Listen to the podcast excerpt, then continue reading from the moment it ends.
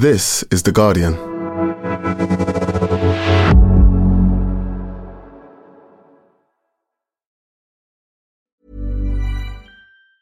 Tired of ads barging into your favorite news podcasts? Good news. Ad-free listening is available on Amazon Music for all the music plus top podcasts included with your Prime membership. Stay up to date on everything newsworthy by downloading the Amazon Music app for free or go to amazon.com slash news ad free. That's amazon.com slash news ad free to catch up on the latest episodes without the ads. Where's that dust coming from? Still finding debris after vacuuming? Eufy X10 Pro Omni Robot Vacuum has 8,000 PA of powerful suction to remove debris deep in carpets. And it's totally hands free. Want to know more? Go to eufy.com. That's EUFY.com and discover X10 Pro Omni, the best in class all in one robot vacuum for only $799. Welcome to The Guardian Long Read, showcasing the best long form journalism covering culture, politics, and new thinking. For the text version of this and all our long reads, go to theguardian.com forward slash long read. Scars on every street. The refugee camp where generations of Palestinians have lost their futures. By Ghaith Abdul Ahad. Some names have been changed.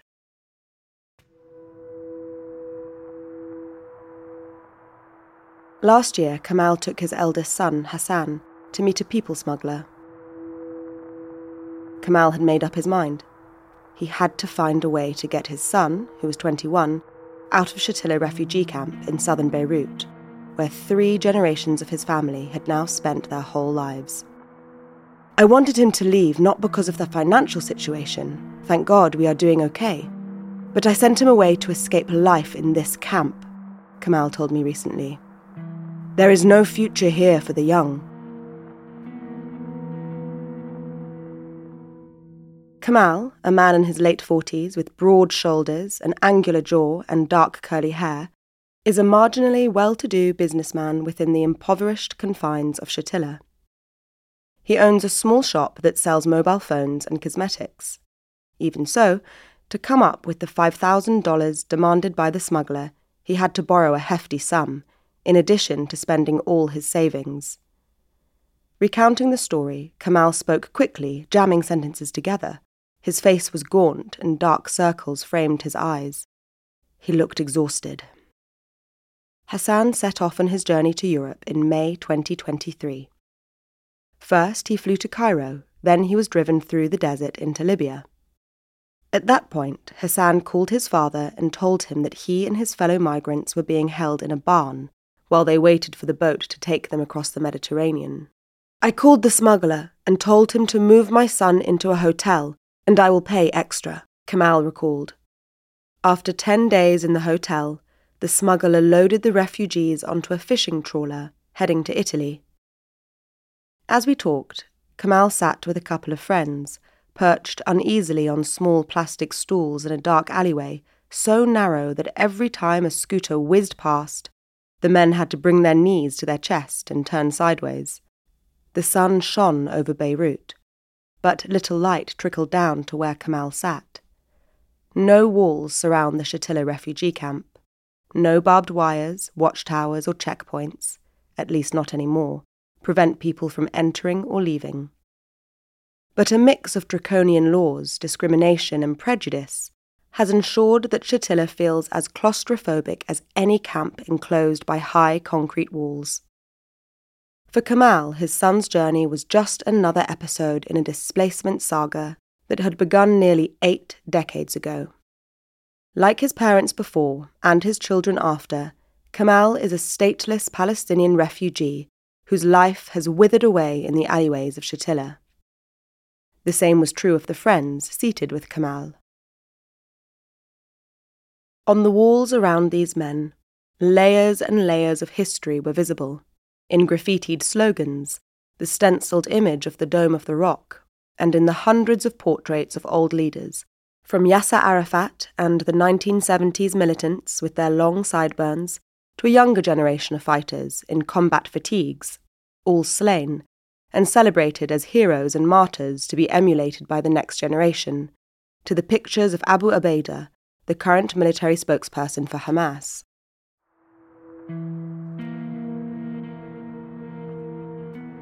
In a time when far right members of Israel's government openly call for the people of Gaza to be displaced, sent into neighbouring countries or further afield, we do not need to imagine what life would be like for most of these Palestinians forced into exile.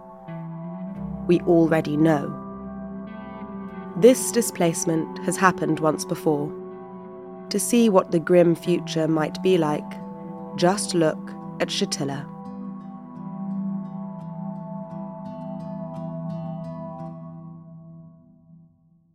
The words refugee camp conjure an image of a few hundred tents, something temporary to house a population in need. Shatila, with its population of more than 14,000, some estimates go as high as 30,000, is more like a small city within a city, and it has been here for more than 70 years.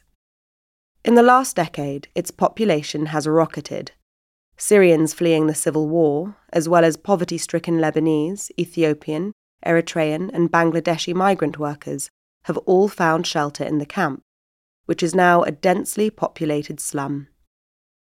Squeezed between a major highway and a stadium not far from the centre of Beirut, it has nowhere to expand but vertically. New flats have been stacked precariously on top of each other, each slightly bigger than the one below, forming multi story buildings whose top floor windows kiss those on the other side of the alleyway. Stairs sprout from balconies and beams stretch out, creating underpasses below. For most of its history, Palestinian residents of the camp were segregated from the rest of Beirut. But the recent economic meltdown in Lebanon has brought the city to the doorsteps of Shatila. The main thoroughfare, where stalls sell fruit and vegetables, shoes, clothes, and kitchenware, is cheaper than anywhere else in Beirut. On a recent visit, it seemed as if every available nook between buildings at street level had been turned into a grocery shop or a place for carts selling sweets to schoolchildren, who shouted and laughed as they manoeuvred between mopeds, their UNICEF school bags bobbing up and down on their shoulders. The camp's origins go back to 1949 when a group of Palestinian refugees pitched their tent on a piece of wasteland on the outskirts of Beirut. Within weeks, more families, mainly from the Galilee, had settled there, and the International Committee of the Red Cross recognized it as one of the 17 camps housing about 100,000 Palestinian refugees who had fled to Lebanon, drifting through the villages of the south or arriving by boat in Beirut. A small minority of the newcomers, middle class or well connected, were offered Lebanese citizenship. The rest, poor peasants like Kamal's grandfather, were dispersed into camps. By then, the State of Israel was secure in most of historical Palestine, having defeated the ramshackle Arab armies who opposed Israel's creation and completed the expulsion of more than 700,000 people in an exodus that became known to Arabs as the Nakba, or catastrophe.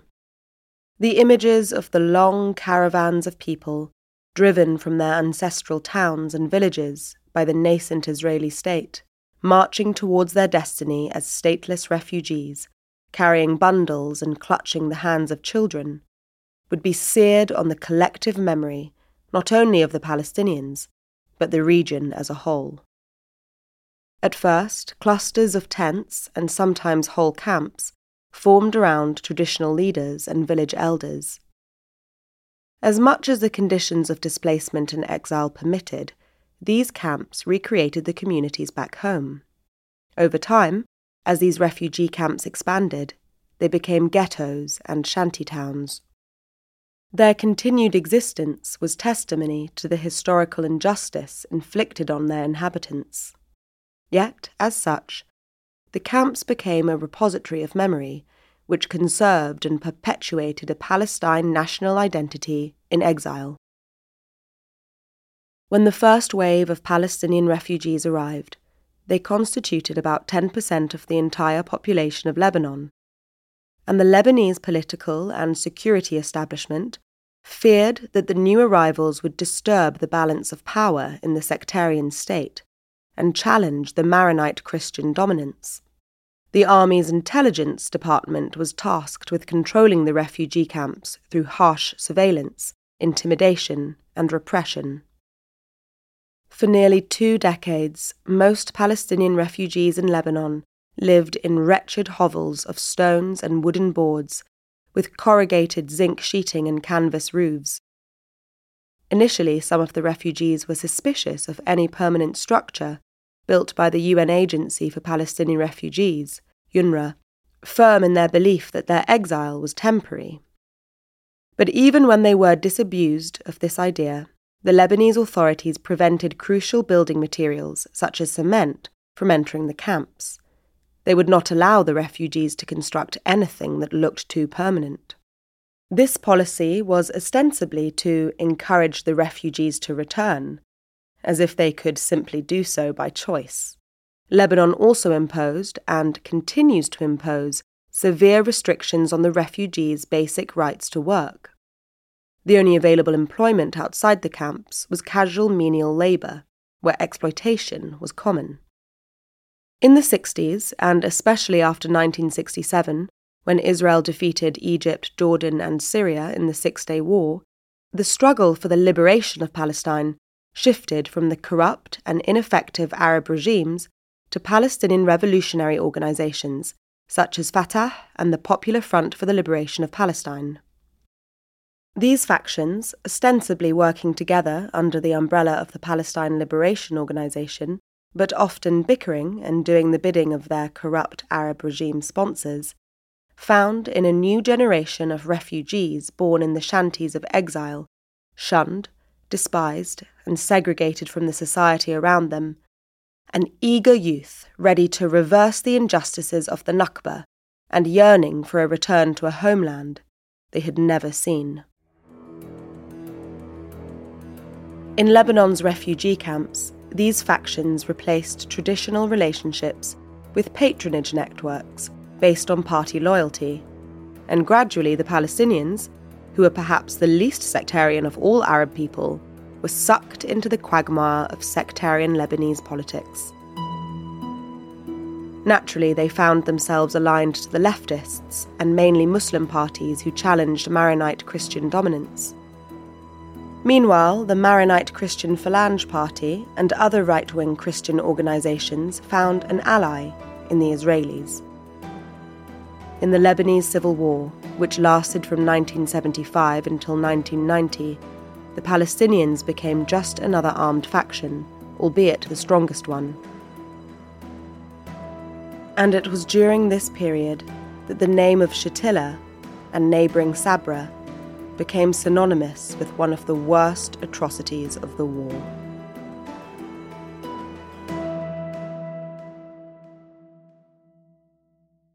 Thank you for listening to The Guardian long read.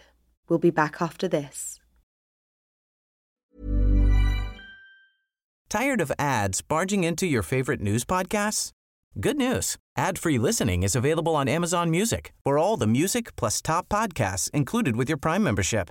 Stay up to date on everything newsworthy by downloading the Amazon Music app for free or go to amazon.com slash news ad free. That's amazon.com slash news ad free to catch up on the latest episodes without the ads. The audio long read is supported by BetterHelp. Here's a question. If you had an extra hour in your day, what would you do with it? Watch TV? Read a book?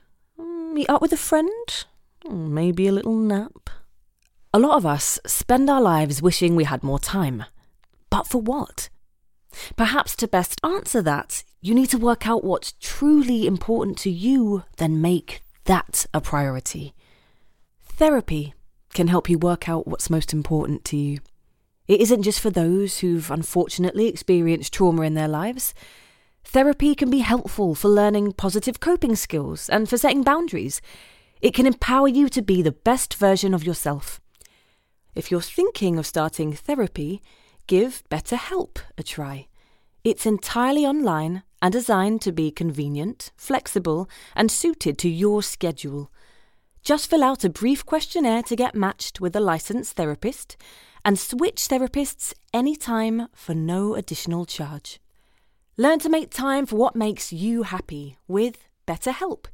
Visit betterhelp.com slash audiolongread today to get 10% off your first month. That's betterhelp, H-E-L-P dot com slash audiolongread.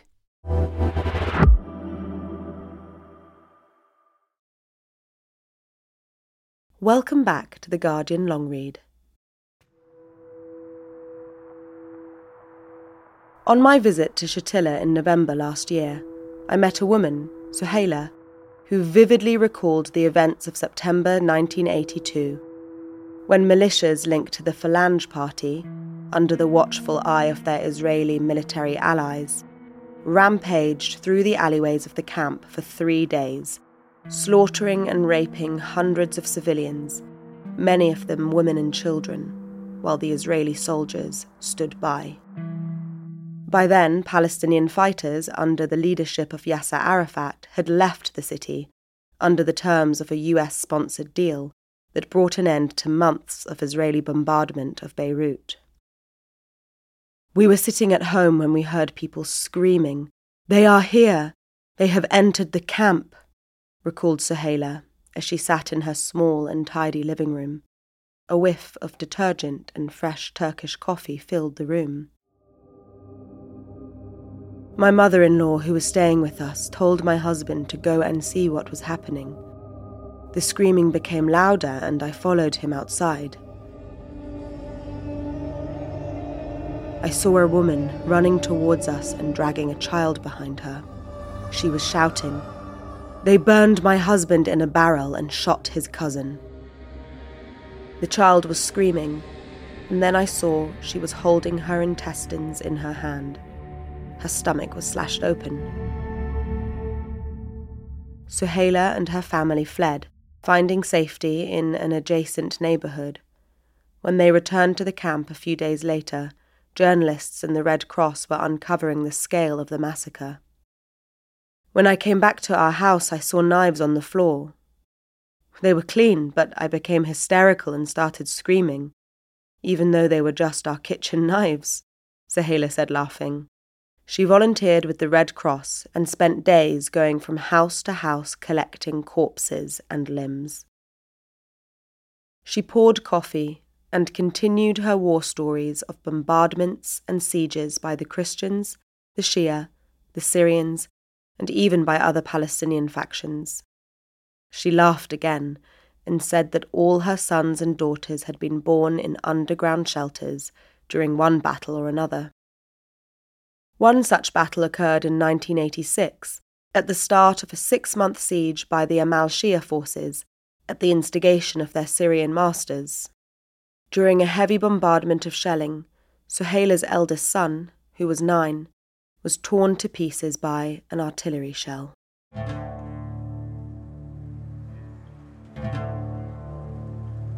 We have no grave for him because he was buried with others in a mass grave in the main mosque, Suhaila said. Whenever I pass by that mosque, I hold the door and pray for him.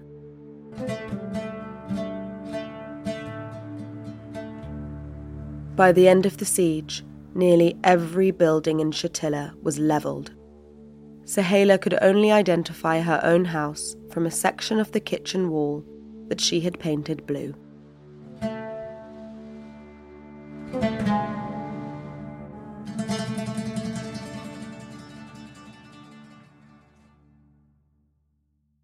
Sitting in the living room listening to Suhaila narrate her war memories was a friend of her youngest son, who was in his mid twenties Afterwards, downstairs in the alleyway in front of the building, he lowered his head, pressing his long bushy beard against his chest, and said in a low, almost inaudible tone, as if Suhaila could hear him from her sixth floor apartment, The old people keep talking about the history of the war. Fine, they suffered. But what is happening now in the camp is worse than any war. Young men are dying from drugs, a whole generation is wasting their lives because of the drugs and the poverty. He was thin and slightly built with tired eyes. He said he spent his days shuffling three menial jobs and still could not make ends meet. He lit a cigarette and, as if to prove his point, he led the way down a maze of dark alleyways, barely wide enough for one person, and came to a stop in front of a shop with a large bare window. A row of half a dozen hookah pipes lined the door like a guard of honour. Inside, two sofas were arranged in one corner, and a large TV screen hung on the grimy wall opposite. On one sofa sat three teenage boys, dressed in black, trying to look tough. On the other sat a very thin young man. His face was sallow under the bright neon light. Most of his teeth were missing, and the rest were black and rotten. He sank a bit deeper into the threadbare sofa. Spreading his two emaciated arms and leaning his head forward, he told me, I am twenty three, and I have already spent two years in prison. Before adding with pride, My name is on the wanted list at every single checkpoint from here and all the way to Bekaa Valley. The boys, who were between thirteen and seventeen years old, looked at him with awe. We can get you any kind of drugs here in the camp, and they are much cheaper than in Beirut, the man continued. Coke, MDMA, heroin, hash, and all kinds of pills.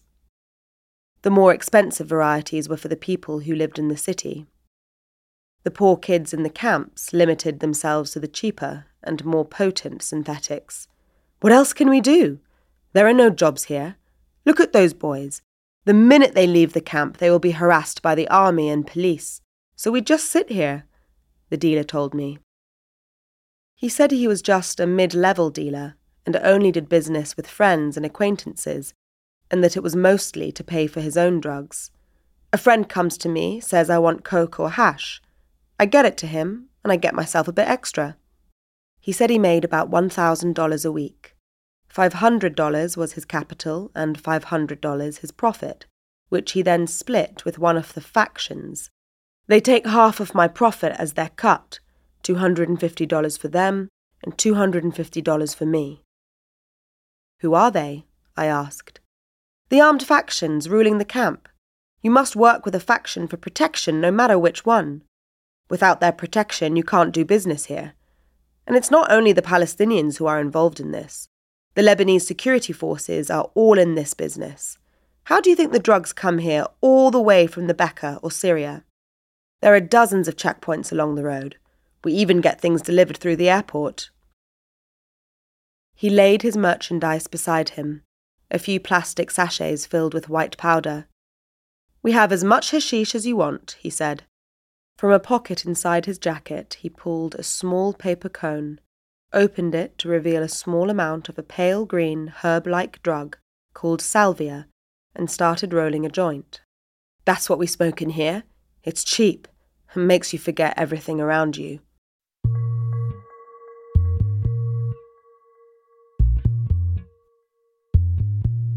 Not far from the shop, a few men, mostly old with greying beards, wearing ammunition webbings tight over their paunchy bellies, and carrying old Kalashnikovs, stood guard outside their faction's headquarters, which were decorated with the faction's flag and its once idolized martyrs. Collectively, these factions run the security of the camps, which lie outside the jurisdiction of the Lebanese state. Like their guns, these men were relics of the old struggle. Today, they seem to exist solely to collect protection money.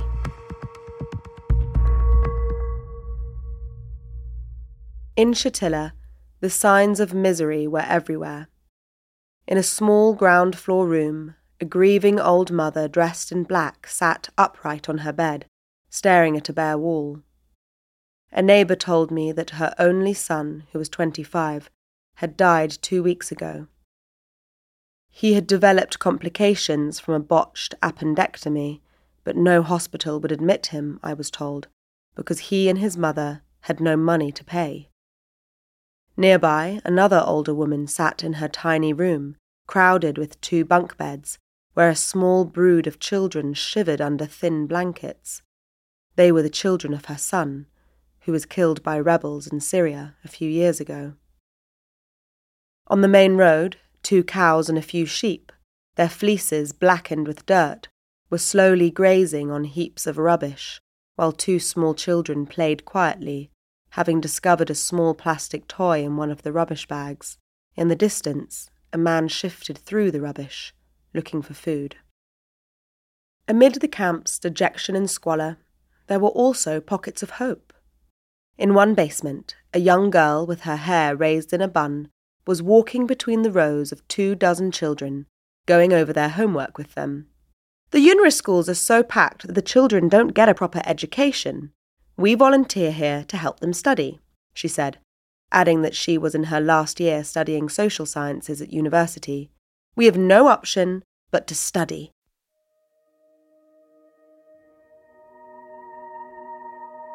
The scars of past wars could be glimpsed on every street. From the missing arm of the old fighter selling tomatoes to the facades of buildings hacked away by heavy gunfire. These scars had never healed, and the residents' traumas never addressed, instead, merely rekindled generation after generation. More atrocities, more oppression, more pictures of martyrs added to the old ones. These new martyrs belonged to a younger generation of men, killed not in the camps or in wars of Lebanon, but in the West Bank, Gaza, and Israel. Next to some graffiti depicting the last words of 18 year old Ibrahim al Nabulsi, a fighter killed in Nablus in an Israeli raid two years ago, no one should leave the gun, a group of young schoolchildren dumped their school bags and stood in line. One of them wore oversized military boots and khaki pants and wrapped his face with a keffiyeh. He gave an order, marching his troop of little boys up and down the alley. The days when the camps had significant military strength are long gone. But among the names of fallen Hezbollah fighters in the ongoing clashes along Lebanon's southern border with Israel are a few Palestinians belonging to Hamas who were recruited from the camps. They are trained by Hezbollah and follow their military command, a Hamas official told me in Beirut. There were other pictures of dead young men around the camp too, but these ones did not depict those who had died fighting against Israel. A few hung between buildings, flying over vegetable stands. They showed the faces of those who had fled the camps to seek a new life, but drowned as their boats sank in the Mediterranean.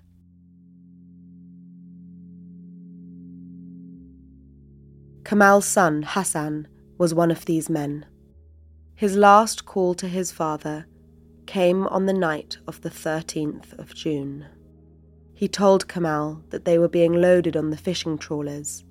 The boat, which was supposed to head to Italy, capsized in Greek territorial waters. Greek coastal guards rescued dozens of those on board, but 79 men and women died, and many more are missing. Hassan's body was never found, and Kamal believes he is still alive somewhere. His friend who was with him told me he saw him swim all night, and I am sure he is somewhere in Greece. As long as I don't see his body, I will continue to believe he is alive and he will come back to us one day. The smuggler, whose boat capsized, is still running his business from the same apartment in Beirut.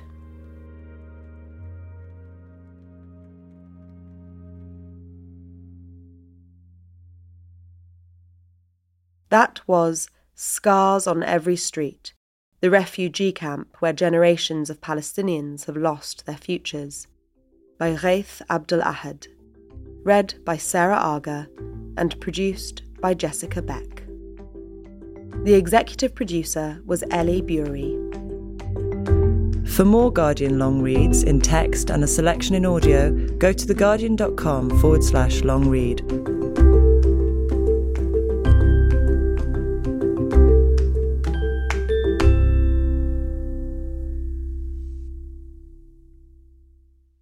This is The Guardian.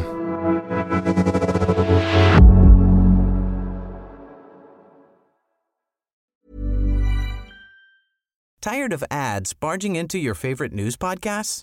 Good news. Ad-free listening is available on Amazon Music for all the music plus top podcasts included with your Prime membership.